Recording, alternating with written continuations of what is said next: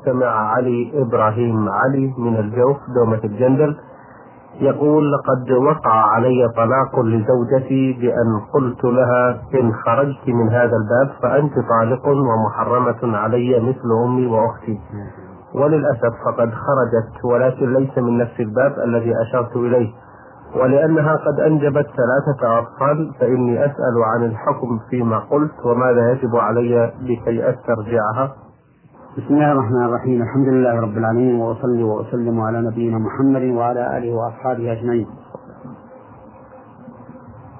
قبل الجواب على هذا السؤال أوجه النصيحة إلى الأخ السائل وإلى السامعين أيضا بأن لا يتلاعبوا بالألفاظ هذا التلاعب المشين. فإن التلاعب بمثل هذه الأمور يوقعهم في مشاكل ويوقع أيضا المفتين في مشاكل وفي إشكالات لا نهاية لها.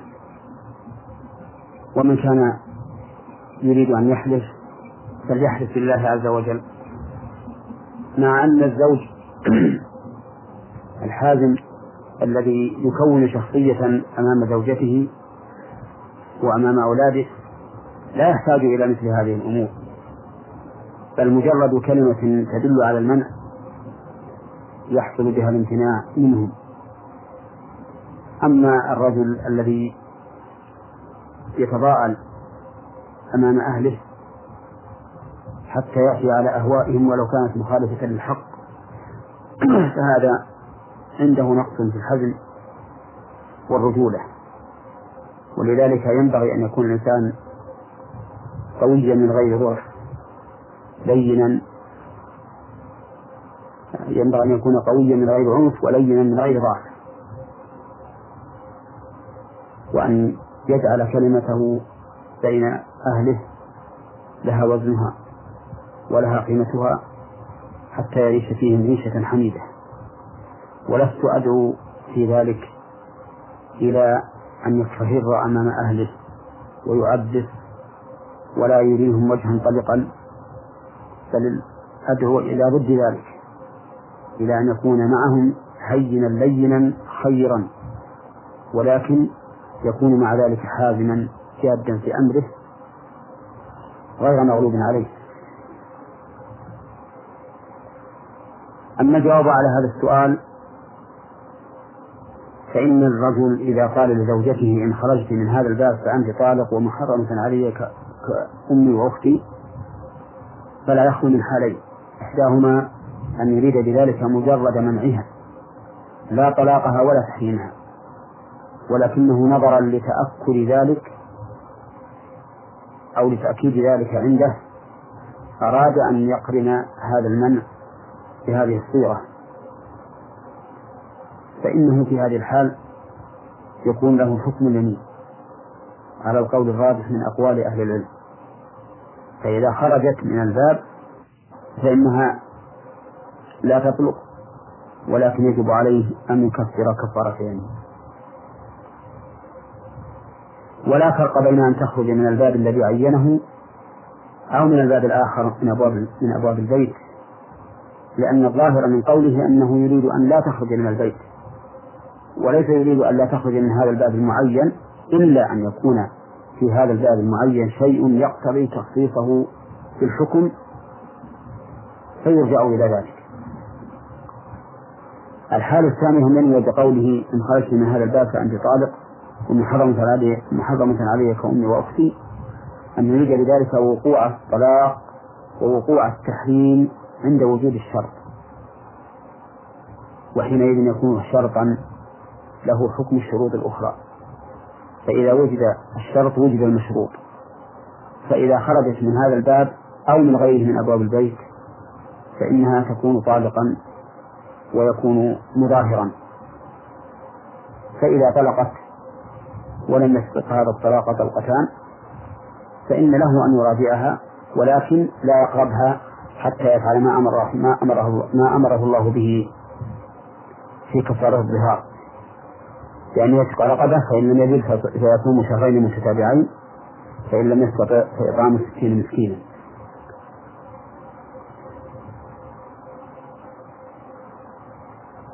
ولا فرق بين أن تخرج من الباب الذي عينه أو من باب آخر من أبواب البيت. لأن الظاهر من لفظها أن لا تخرج من البيت مطلقا حتى ولا تتصور في الجدار. إلا أن يكون في الباب المعين الذي عينه ما يقتضي تخصيص الحكم به أو الشرط به فيكون خاصا بهذا الباب فإذا خرجت من غيره فإنها لا تطلق ولا يثبت الظهار. نعم. بارك الله فيكم هذه الرسالة من السائلة الزهراء عين ميم نون من البيضاء بالجماهيرية العربية الجزية تقول في السؤال الأول هل للجن تأثير حقيقة على الإنسان كما نسمع من تسلط بعض ذكور الجن على إناث الإنس وتسلط بعض إناث الجن على الرجال من الإنس؟ وكيف التخلص من هذا إن كان هذا واردا؟ وبأي طرق يمكن معالجة من به مثل هذه الحالة دون الرجوع إلى وسائل محرمة ومخالفة للتوحيد؟ نعم. لا شك أن الجن أن الجن لهم تأثير على الإنس. نعم. بالأذية التي قد تصل إلى القتل وربما يدونه برمي الحجارة وربما يدونه بالإيحاش أي يروعونه.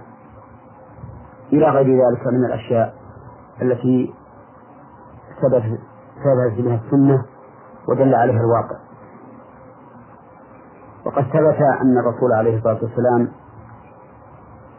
أذن لبعض أصحابه أن يذهب إلى أهله في إحدى غزوات وأظنها غزوة الخندق وكان شابا حديث عهد بعرس فلما وصل إلى بيته وإذا امرأته على الباب فأنكر عليها ذلك فقالت له ادخل فدخل فإذا حية متوية على الفراش وكان معه رمح فوخذها بالرمح حتى ماتت وفي وفي الحال وفي الزمن الذي أو في اللحظة التي ماتت فيه هذه الحية مات الرجل.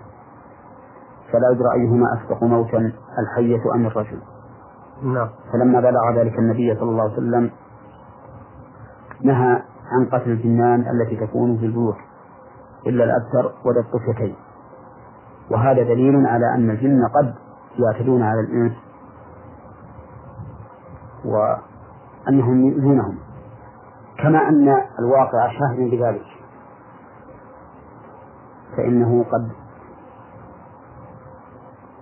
تواترت الأخبار استفاضت الأخبار بأن الإنسان قد يأتي إلى خربة فيرمى بالحجارة وهو لا يرى أحدا من الإنس في هذه الخربة.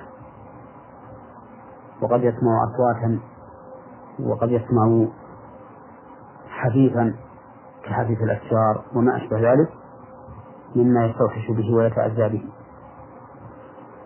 وكذلك أيضا قد يدخل الجني إلى جسد الآدمي.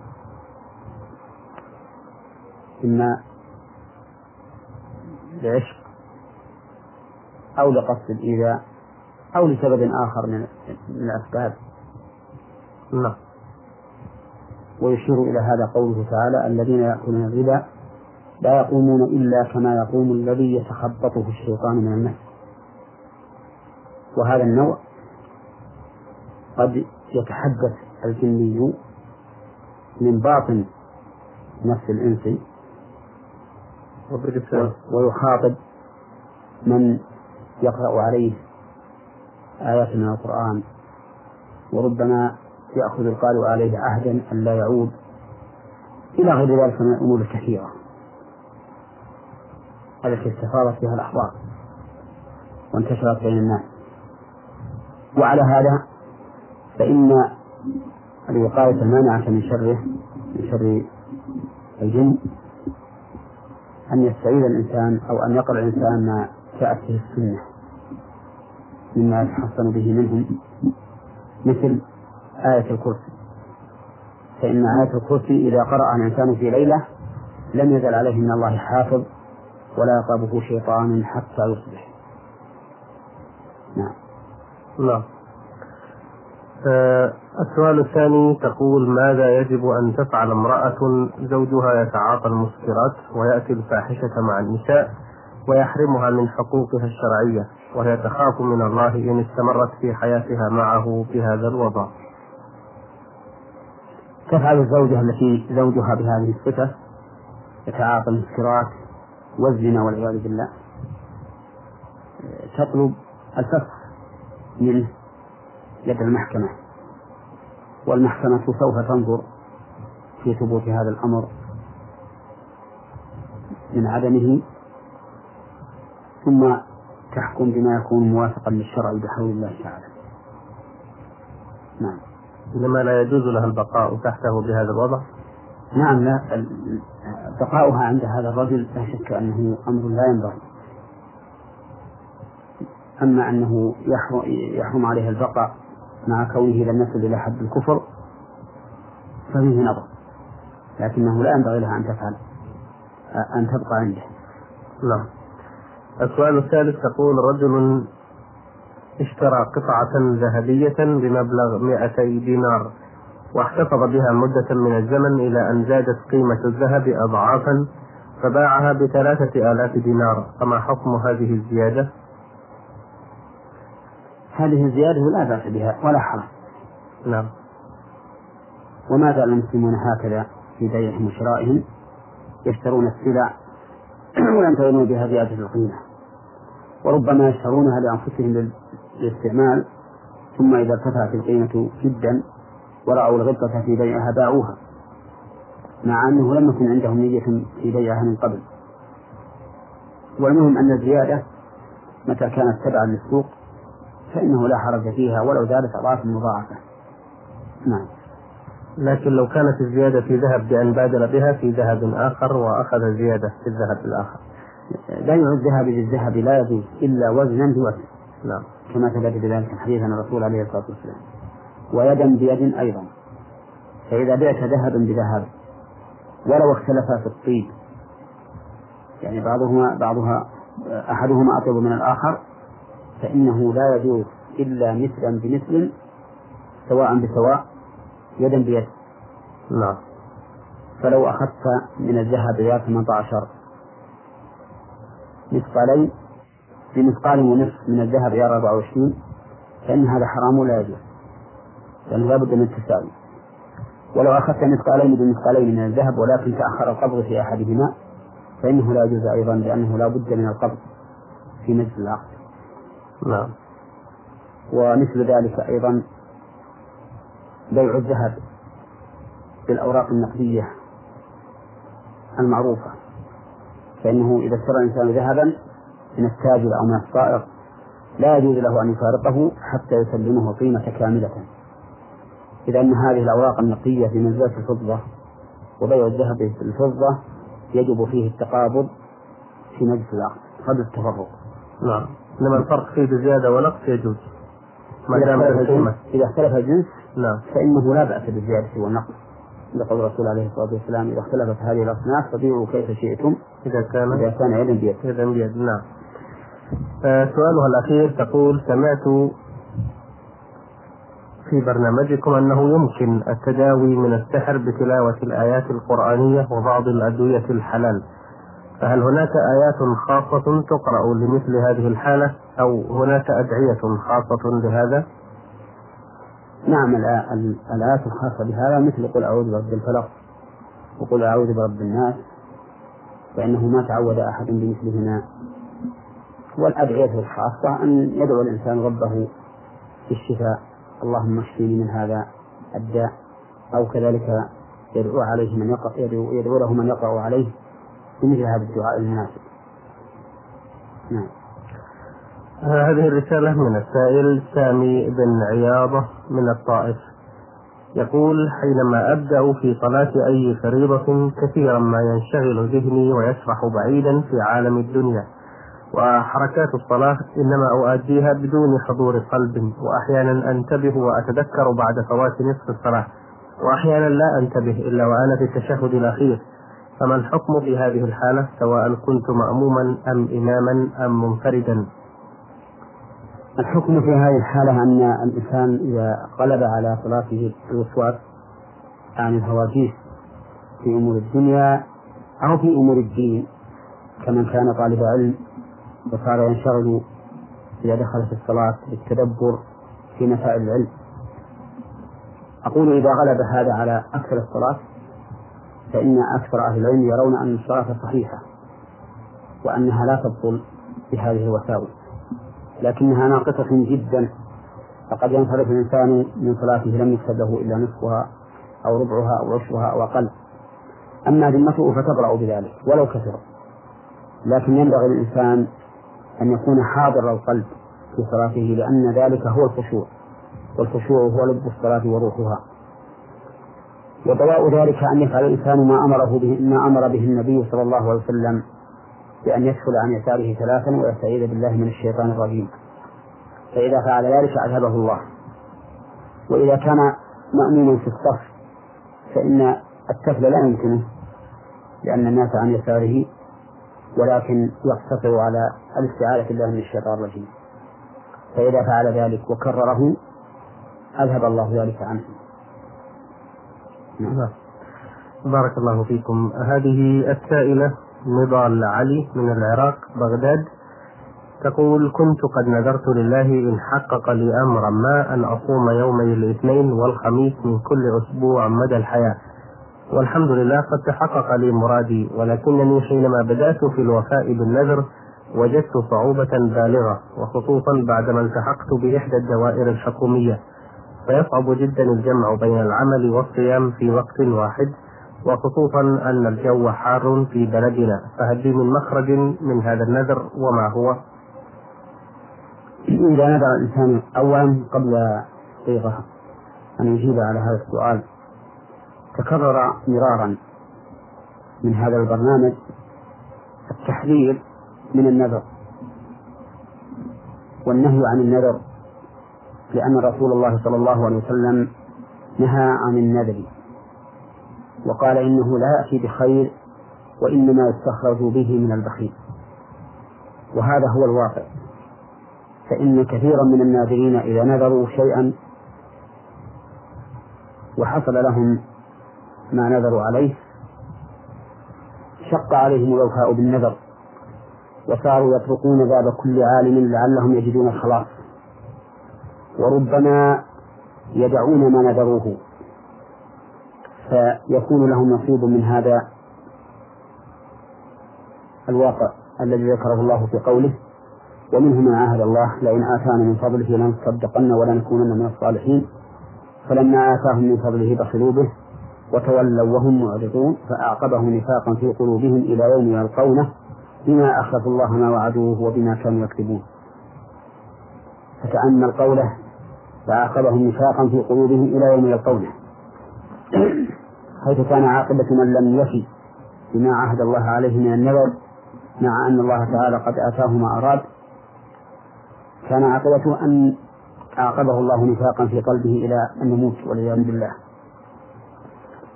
والإنسان يجب عليه إذا وقع في أمر أن يسأل الله عز وجل وأن ينتظر الفرج منه وأن يعلم أن الله سبحانه وتعالى غني حميد وغني كريم يعطي بدون أن يشرط له شرط ويقال لله على النذر إن حصل كذا أن أفعل كذا. فالرب جل وعلا يعطي ويتكرم من فضله وإحسانه بدون أن يشرط له شرط. بعد هذا نرجع إلى جواب عن سؤال هذه المرأة التي نذرت أن تصوم كل يوم اثنين وخميس إذا حصل لها كذا وكذا وقد حصل لها ما ما نذرت عليه ما نذرت عليه. فيجب عليها أن توفي بنذرها لقول النبي صلى الله عليه وسلم من نذر أن يطيع الله فليطيعه. وهذه قد نذرت طاعة من الطاعات وهو صوم يوم الاثنين والخميس فيجب عليها أن تفي بهذا النذر وليس هذا من الفعل المكروه حتى نقول إنها تستبدله بشيء آخر لأن صيام يوم يوم الاثنين والخميس من الأمور المشروعة. نعم. لكن إن صادف في أحد أيام الخميس أو الجمع أن كان عندها عذر شرعي منعها من الصيام أي نوع من أنواع الأعذار فهل يعتبر دين عليها تصومه في أي يوم آخر؟ نعم إذا حصل إذا وافق يوم الاثنين أو الخميس حالا لا لا يمكن صيامه فيها كالحيض ومرض كالعيد نعم وأيام التشريق فإنه لا فإنها لا تصوم لا تصومه وأما كونها تخصيص فهذا عندي محل نظر وتردد ولعلنا نراجعه فيما بعد ويتبين فيه الحكم. إن شاء الله. بارك الله فيكم. آه هذا سؤال من المستمع صاد عين حاء مصري يعمل بالرياض. يقول قدر الله تعالى علي بمرض البهاق ولطف بي إذ جعل أغلب ظهوره على الجلد في أماكن خفية من جسدي وبدأ هذا المرض في الظهور في سن العشرين وقد سعيت للعلاج ولكن لم يأذن الله لي بعد بالشفاء لحكمة يعلمها سبحانه وبعدها بخمس عشرة سنة تقدمت للخطبة وكان في ذاك الوقت ظاهرا على ظهر يدي اليمنى ثلاث بقع ملحوظة بالإضافة إلى غيرها في أجزاء خفية من سائر جسدي. وأثناء مدة الخطبة التي دامت ستة أشهر لم أشأ أن أصارح خطيبتي عن شيء من هذا المرض ولا آه، أهلها خشية العدول عن قبولي. واعتبرت أنا أن ظهوره بيد اليمنى ورؤيتهم لذلك طوال فترة الخطبة يدلهم على احتمال وجوده في أجزاء أخرى من جسدي. وتم الزواج على ذلك ولكن لما انتقلت إلى بيت الزوجية و أو لما انتقلت إلى بيت الزوجية ورأت زوجتي ما بجسدي من المرض ساءها ذلك وتمردت تمردا شديدا واعتبرت أني آه، مخادع لها بسبب عدم الإفصاح ولازمها الشعور بأنها آه، باءت بالحسرة والخسران في عقد هذا الزواج. وأشهد أنني قابلت تمردها حين ذاك بالقسوة والشدة أحيانا وبالضرب أحيانا أخرى ولكنها لم تطلب مني الانفصال. وبعد مرور سنوات من العيش معي على مضض اعتادت بعدها ما قدره الله لي واستسلمت للأمر الواقع.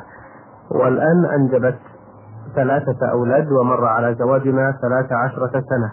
لكن كثيرا ما يلازمني الندم الشديد على أن الزواج تم على هذه الصورة لدرجة أنني وجدت لو أنها طلبت مني الانفصال حتى لا أكون ظالما لها.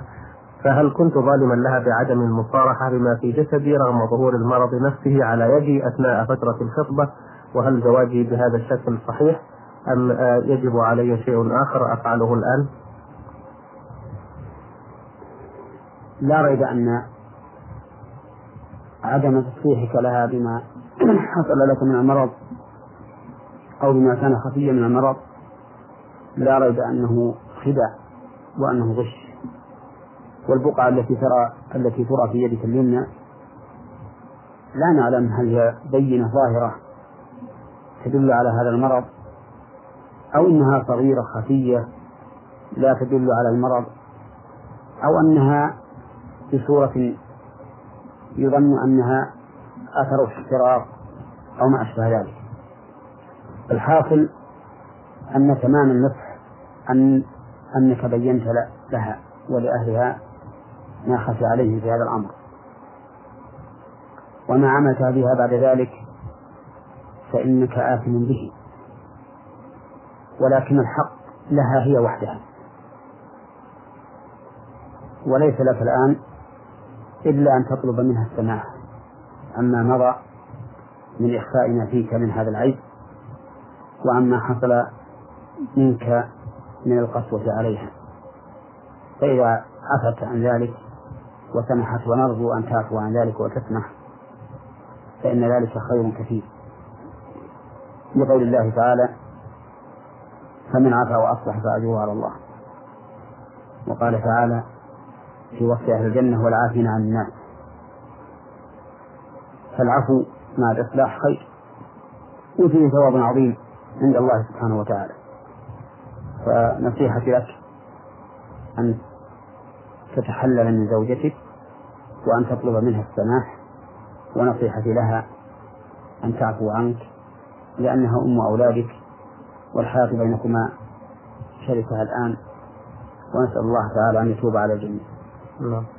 له سؤال آخر يتعلق بالموضوع. يقول آه، لقد وصف لي أحد الأطباء نوعا من الأدوية عبارة عن آه، دهان ذو قوام. وهل لو استعملته آه، لا لا يؤثر على صحة الوضوء؟ لأنه قد ربما يحول بين الماء والبشرة. لا يجوز لك أن تستعمل الدواء الذي يمنع وصول الماء إلى البشرة. لأن هذا ليس علاجا يزيله إذا كان هذا علاجا يزيله فلا حرج عليك أن تستعمله لأن مدته مؤقتة. أما إذا كان شيئا يخفيه ويمنع وصول الماء فإنه لا يجوز. الحمد لله هذا أمر يكون في كثير من الناس والإنسان إذا اعتاد هذا الأمر هان عليه يكون نعم. شاقا عليه أول ما يأخذ به. ولكنه إذا اعتاده وصار الناس ينظرون إليه فإنه لا شك أنه يزول عنه هذا الإحساس الذي يحسه.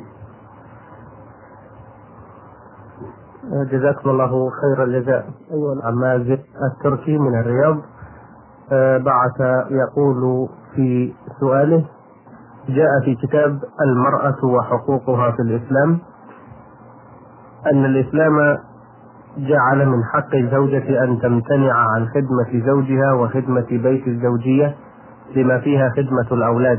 وبتعبير آخر إن الإسلام لا يوجب على ذمة الزوجة هذه الأنواع من الخدمة كما في النصوص الفقهية للمذاهب الثلاثة الحنفي والشافعي والحنبلي.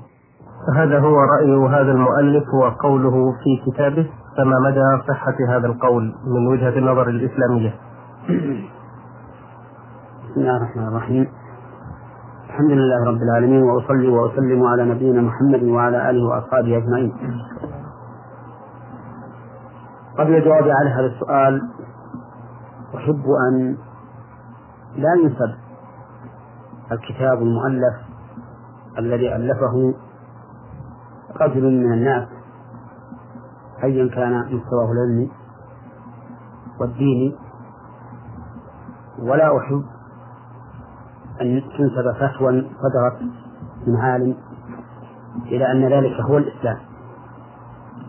إذ من الممكن جدا أن يكون هذا الرأي الذي زعم أنه هو الإسلام أو هذا الحكم الذي زعم أنه هو حكم الله ورسوله ليس موافقا لحكم الله ورسوله وليس من الإسلام أي من الأحكام الإسلامية.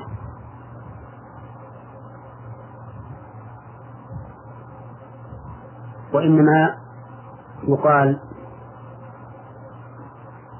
الأحكام الفقهية وما أشبه ذلك بدون أن ينسب إلى الإسلام عموما لأن الذي يتكلم باسم الإسلام هو رسول الإسلام صلى الله عليه وسلم. أما أهل العلم فكل يعبر عما يراه في مدلولات الأحكام في مدلولات الكتاب والسنة وجائز أن يكون ما يراه خطأ.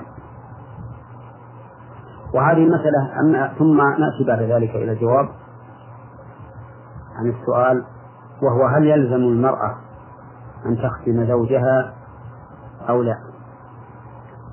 هذه المسألة اختلف فيها أهل العلم فمنهم من يرى أنه لا يلزمها أن تختم زوجها في لا في قليل ولا في كثير حتى في طرف الغداء والعشاء ونحوه لا يلزمها أن تقوم به. ومنهم من يرى أنه يلزمها أن تقوم بما دل عليه العرف في ذلك.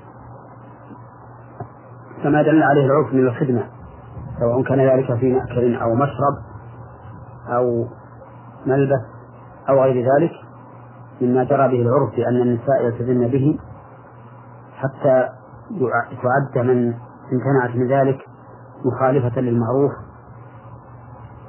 وجافية شافة.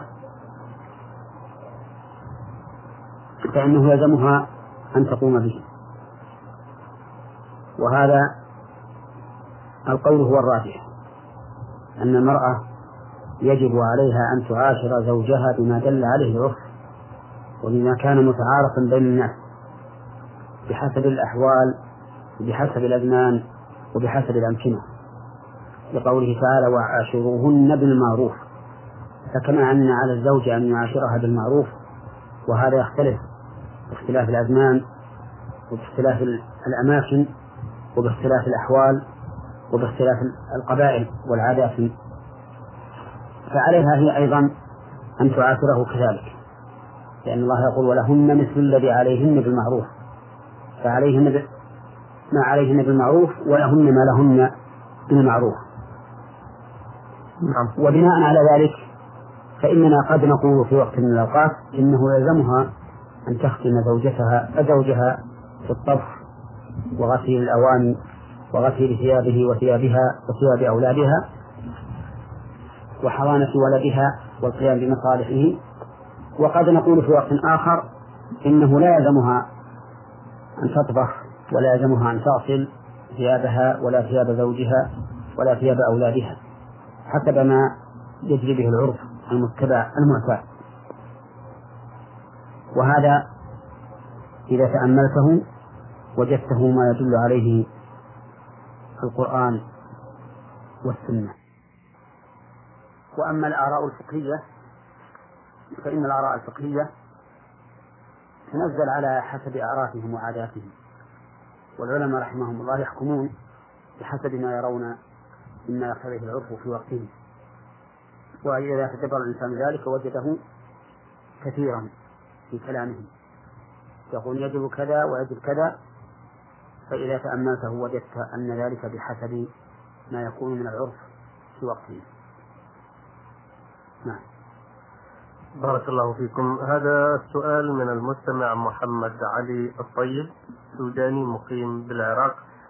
يقول في بعض الأحيان أكون مسافرا بالطائرة أو بالسيارة ثم يدخل وقت الصلاة أثناء الرحلة وهناك لا أعرف اتجاه القبلة ولا أتمكن من الركوع أو السجود ولست على وضوء ولم أجد ما أتيمم به. فكيف تكون الصلاة في مثل هذه الظروف؟ فأنا أؤجلها حتى أصل فأصليها قضاء فهل فعلي هذا صحيح أم لا؟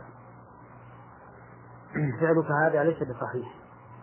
فإن الصلاة يجب أن تفعل في وقتها. لقوله تعالى إن الصلاة كانت على المؤمنين كتابا موقوتا. وإذا وجب أن تفعل في وقتها فإنه يجب على المرء أن يقوم بما يجب فيها بحسب المستطاع. بقوله تعالى فاتقوا الله ما استطعتم. ولقول النبي صلى الله عليه وسلم صل لعمران بن حصين صل قائما فإن لم تستطع فقاعدا. فإن لم تستطع فعلى جنب. ولأن الله عز وجل أمرنا في إقامة الصلاة حتى في حال الحرب والقتال. ولو كان تأخير الصلاة عن وقتها جائزا لمن عجز عن القيام بما يجب فيها من شروط وأركان وواجبات ما أوجب الله تعالى الصلاة في حال الحرب. وعلى هذا يتبين أن ما فعله الأخ السائل من كونه يؤخر الصلاة إلى ما بعد الوقت فيصليها قضاء بناء على أنه لا يعرف القبلة وأنه ليس عنده ماء في الطائرة وأنه لا يتمكن من الركوع والسجود. يتبين أن فعله هذا خطأ. ولكن ماذا يصنع المرء في مثل هذه الحال؟ نعم. نقول يتق الله ما استطاع.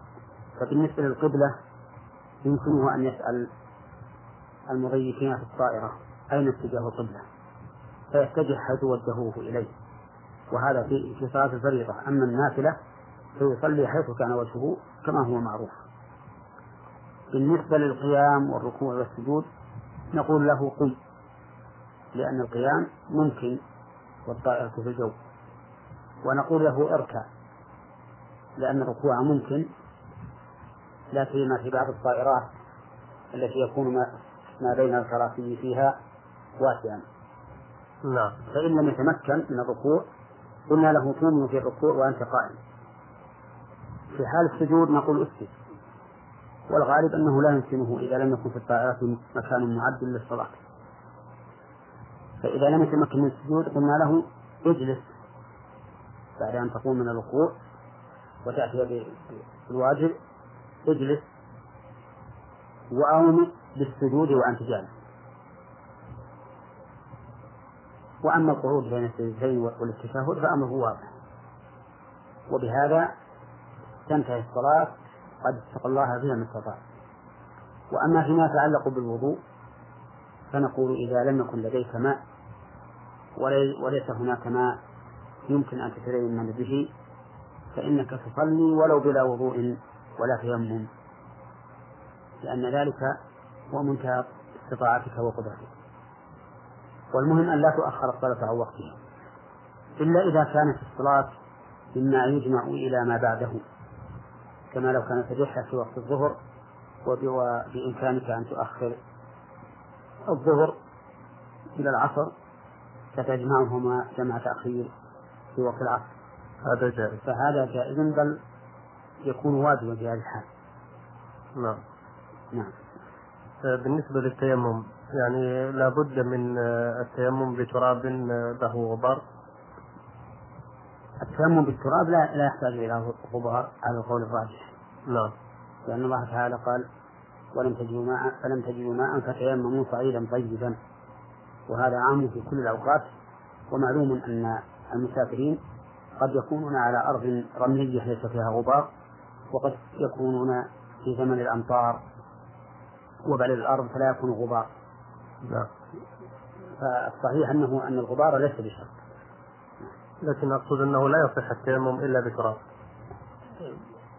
بكل ما على الأرض. لكن في الطائرة ما يتمكن الإنسان إلا إذا كان إلا إذا كان معه تراب فهو يمكن أن يتيمم.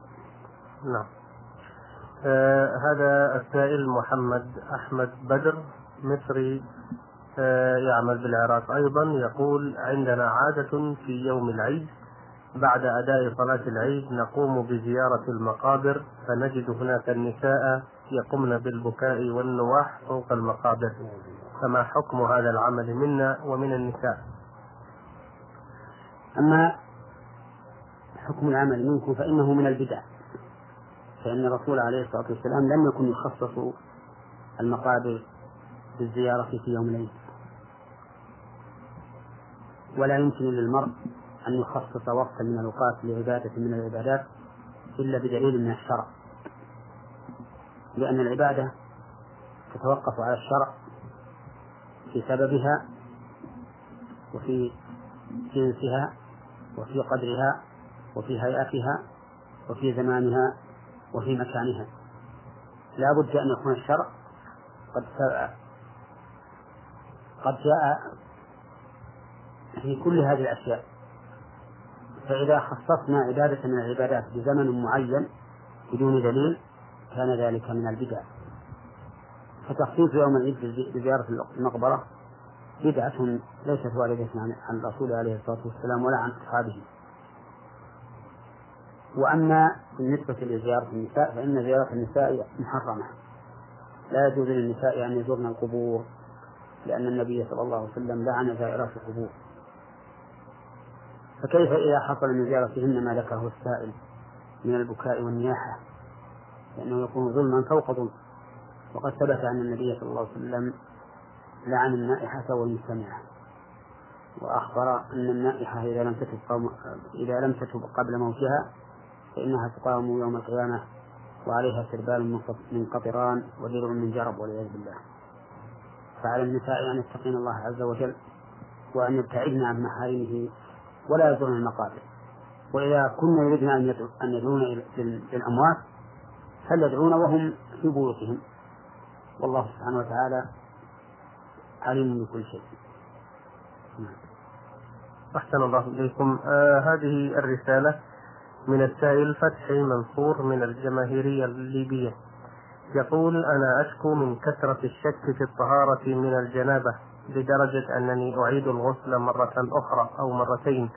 فما الحكم في هذا وماذا يجب علي؟ الحكم في هذا أن الشكوك إذا كثر كثرت فإنه لا يلتفت إليها لأنها وسواس.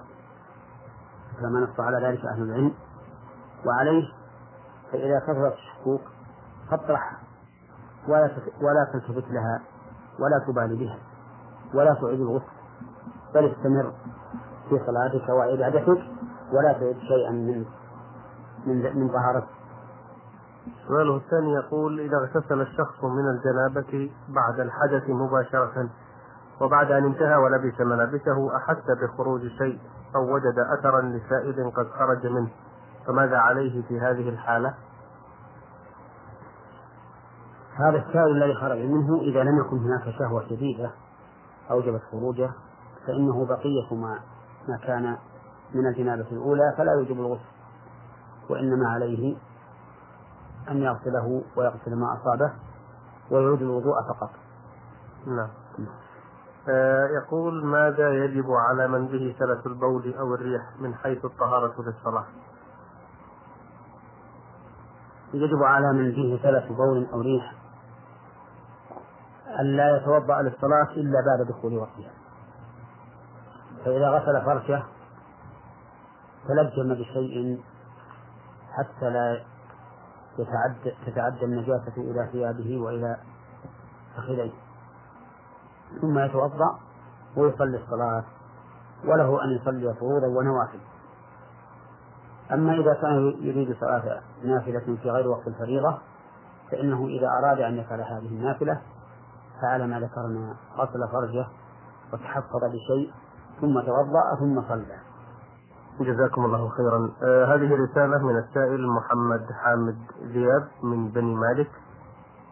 يقول لي ابن ولأخي ثلاث بنات إحداهن كبيرة ومتزوجة وقد رضع ابني من ابنة أخي الكبيرة فهل يجوز له أن يتزوج من إحدى أخواتها الباقيات أم لا؟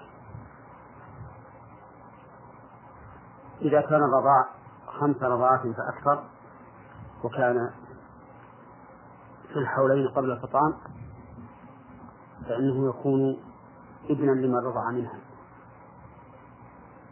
وتكون أخواتها خالات له.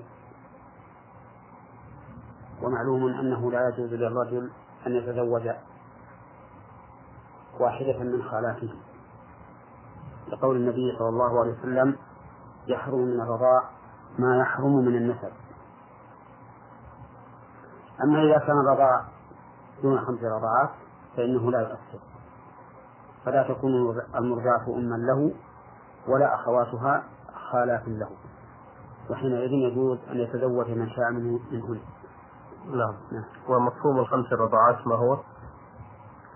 خمس الرضعات يرى بعض أهل العلم أن كل رضعة أن الرضعة هي أن يمسك الرضيع الثدي نعم. فمتى أطلقه فهي رضعة.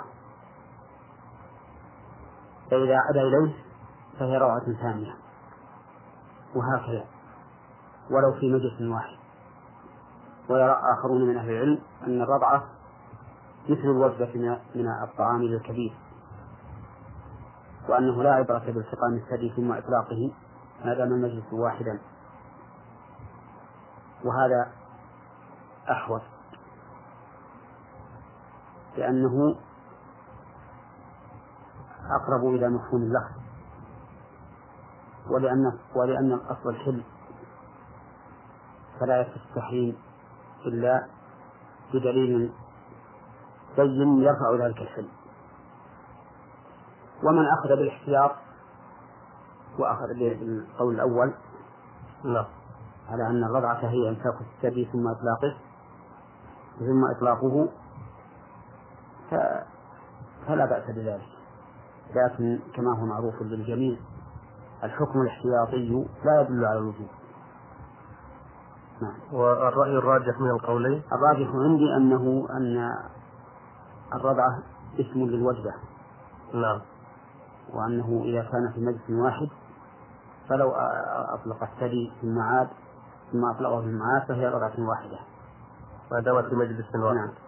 والسن؟ أليس هناك شرط في السن؟ أما السن فإن بعض العلماء يرى أن المعتبر الحولان نعم وبعضهم يرى أن المعتبر الخطام فمتى فطن الصبي ولو قبل الحولين وصار يتغذى بالطعام والشراب فلا أثر لرضاعه ومنهم وإذا لم يفطن ولو تجاوز الحولين فإن أثر فإن رضاعه معتبر. ومنهم من يقيده بالحولين يقول لأن الحول الحولين أضبط إذ أن الأول قد يخفى كونه مفهوما أم غير مفهوم نعم. وهذا والحولان أضبط والله أعلم. السؤال الثاني يقول بينما كانت أغنامي ترعى في البر إذا اعتدى عليها سبع واختطف إحداها فلحقت به فوجدته قد كسر أحد أعضائها ولكنها لا زالت حية لم تمت فدكيتها فهل يجوز الأكل من لحمها أم لا؟ نعم يجوز الأكل من لحمها ما دمت أدركتها حية. كقول الله تعالى وما أكل السبع. يعني حرام عليكم. وما نعم. أكل السبع إلا ما ذكيتم.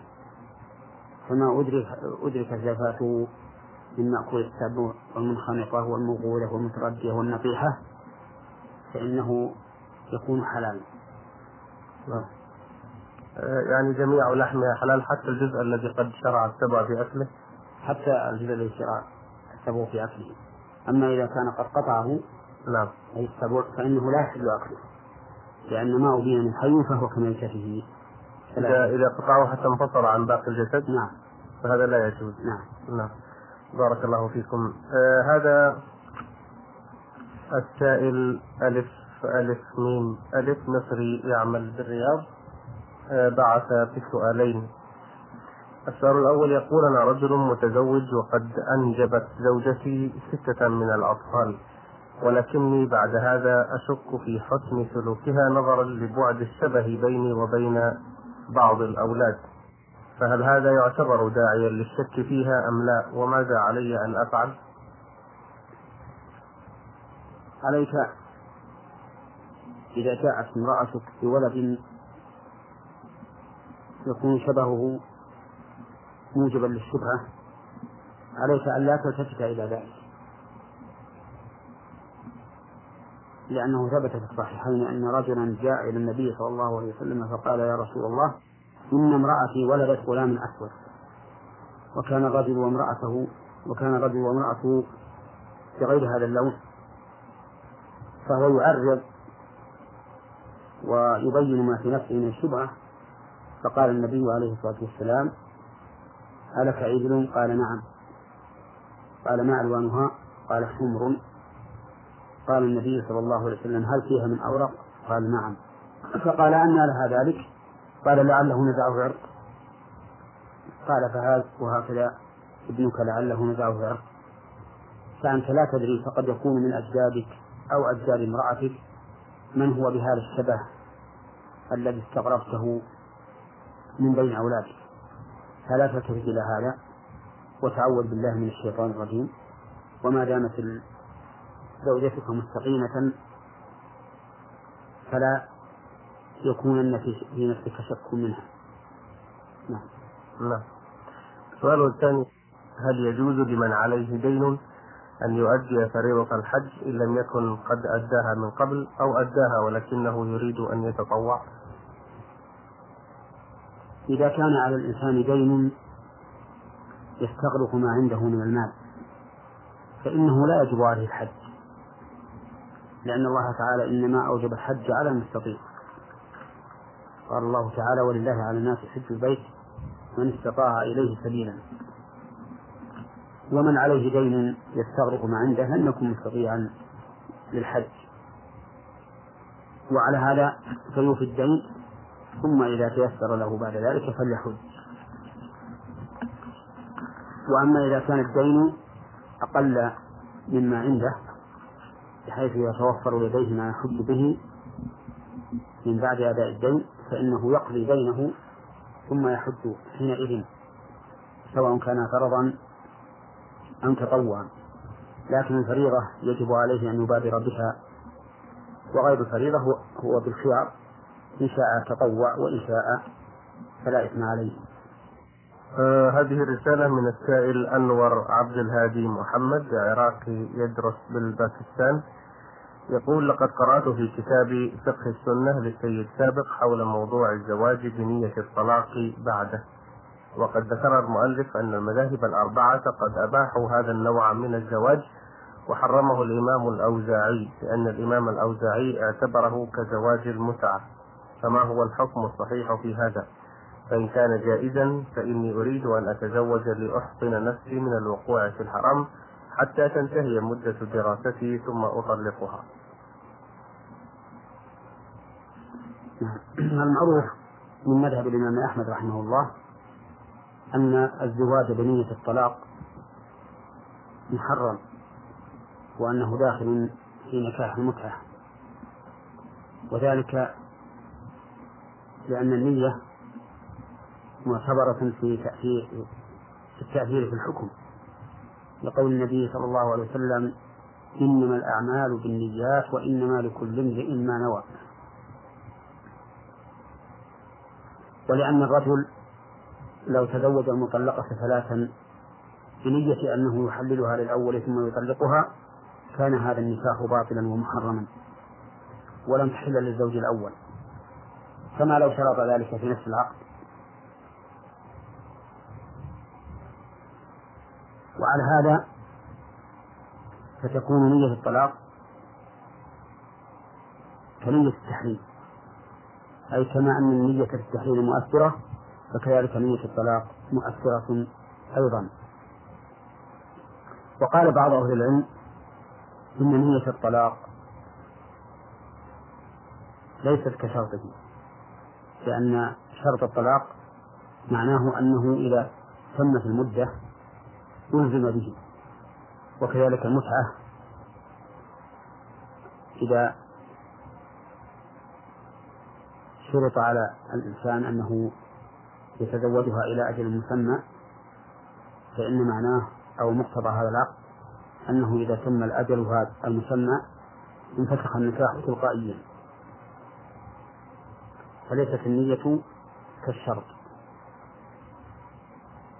وهذا الفرق بين ظاهر لأن الشرط إذا تم الأجل انفسخ النكاح تلقائيا. وإذا كان قد شرط عليه الطلاق فإنه يلزم به عند تمام المدة وهذا الفرق لا شك أنه مؤثر في الحكم. ولكن عندي أن هذا أن هذا حرام من وجه آخر. أي أن الإنسان إذا تزوج بنية أنه يطلقها إذا غادر البلد حرام من جهة أنه غش وخداع للزوجة وأهلها. فإن الزوجة وأهلها لو علموا أن هذا الرجل إنما تزوجها بنية الطلاق إذا أراد السفر ما زوجوه في الغالب. فيكون في ذلك خداع وغش لهم. وقد قال النبي عليه الصلاة والسلام من غش فليس منا والحاصل أن العلماء رحمهم الله اختلفوا فيما إذا تزوج الغريب بنية أنه متى أراد الرجوع إلى وطنه طلقها بدون شرط. فذهب قوم من أهل العلم وهو المشهور من الإمام أحمد أن هذا النكاح فاسد وأنه نكاح متعة. وعللوا ذلك بأن نية الطلاق كشرطه قياسا على التحليل الذي تكون نيته كشرطه. وقال آخرون من أهل العلم إن النية لا تؤثر وإن الفرق بين النية والشرط هو أن الشرط إذا تم الأجل ألزم بالطلاق إن كان الذي إن كان المشروط هو الطلاق أو انفسخ النكاح إن كان النكاح مؤجلا إلى هذه المدة. وهذا الفرق ظاهر يؤثر في الحكم. ولكنه عندي أنه غش إذا نواه بدون أن يبينه للزوجة وأهلها لأنه لو علموا بنيته هذه ما زوجوه في الغالب. وحينئذ إما أن يعلمهم أو يكتم عنهم فإن أعلمهم فهو نكاح المتعة وإن كتمه كان غشا وخداعا فلا ينبغي للمؤمن أن يعمل هذا العمل. نعم. الله. جزاكم الله خيرا. أه بعث بها المستمع زايد غرم الله الشهري من النماص. يقول لي والدة وقد ورثت نصيبها من بعد أبيها المتوفى فأعطته لأخيها الشقيق علما أن لها ثمانية أولاد آه، بين ذكور وإناث. فهل تجوز مثل هذه الهبة شرعا؟ وما مقدار نصيب أولادها من إرثها؟ بسم الله الرحمن الرحيم. الحمد لله رب العالمين وأصلي وأسلم على نبينا محمد وعلى آله وأصحابه أجمعين. هذه المرأة كما قال السائل ورثت من أبيها ثم أعطت أخاها جميع ما ورثته من أبيها. نعم وأحد أبنائها يسأل هل هذه العطية جائزة؟ فنقول إذا كانت هذه العطية في حال صحتها فإنها جائزة. ولها أن تتصرف في مالها بما شاءت غير أنها لا تفضل أحدا من أولادها على أحد. أما أن تعطي أولادها أما أن تعطي أخاها أو أحدا من أقاربها سوى أولادها فلها الحق في ذلك ولا أحد يمنعها منه. وأما سؤاله ما نصيبه من إرثها فإن أراد ما نصيبه من إرثها من أبيها. فليس لهم حق فيه ما دامت الأم على قيد الحياة. وإذا ماتت فإن إرثها يقسم على حسب ما تقتضيه الشريعة في وقت موتها ولا يمكن الحكم عليه الآن. أما إذا كانت أعطت أخاها هذا الميراث الذي ورثته من أبيها في مرض موتها المخوف أو أو ما في حكمه فإنه ليس لها أن تتصرف فيما زاد على الثلث. فإن كان إرثها من أبيها أكثر من ثلث مالها فإنه يتوقف على إجازة, إجازة الورثة. وأما إذا كان أقل من ثلث مالها عند موتها فإنه فإن عطيتها تامة. نعم. بارك الله فيكم. آه السائل من السودان ومقيم بالمملكة لم يذكر اسمه. يقول من العادات عندنا في السودان في حالات الزواج والختان أن يقوم الواحد منا بدفع مبلغ من المال للعريس أو لوالي أمر المحسون مساعدة له في الزواج. وعندما يتزوج الشخص الآخر يقوم ذلك العريس بالدفع للعريس الجديد أي يرد ذلك وكأنه دين يرده زائدا عن المبلغ الذي كان قد دفع له.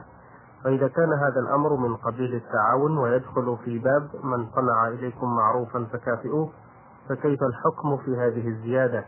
كأن أدفع له في زواجه مئة ريال فيعطيني في زواجي ثلاثمائة. أقول هل تعتبر هذه الزيادة ربا أم أنها حلال؟ السؤال هنا يشتمل على مسألتين. المسألة الأولى ما يعطى عند الختان مساعدة لولي أمر المختون. نعم الثاني الثانية ما يعطى المتزوج مساعدة له على زواجه.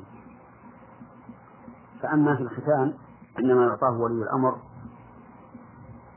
لا بأس به إذا كان يتحمل مالا كثيرا فيعطى مساعدة له. وأما إذا كان لا يتحمل مالا كثيرا كما هو المعروف فإنه لا حاجة إلى أن يعطى إعانة على ذلك. أما في مسألة الزوج أو المتزوج فإنه أيضا لا بأس من إعانته. والإعانة لا تعتبر قرضا ولذلك لو مات المتزوج الذي أعين لم تبقى هذه الإعانة دينا في ذمته. ولم تؤخذ من تركته فدل هذا على أنها ليست قرضا ولا في حكم القرض وإنما هي مجرد مساعدة. والزوج إذا أعان المتزوج الآخر بعد ذلك بمال أكثر مما أعين به فإنه لا حرج فيه لأن هذا من باب المعروف والإحسان والمكافأة. والإنسان لا حرج عليه أن يكافئ من أسدى إليه معروفا بأكثر من معروفه فإن ذلك غاية الكرم. ولهذا لما استقرض النبي صلى الله عليه وسلم بكرا ولم يجدوا لوفائه إلا رباعا خيارين إلا خيارا رباعيا قال النبي عليه الصلاة والسلام أعطوه أي أعطوا المقرض فإن خياركم أحسنهم قضاء. نعم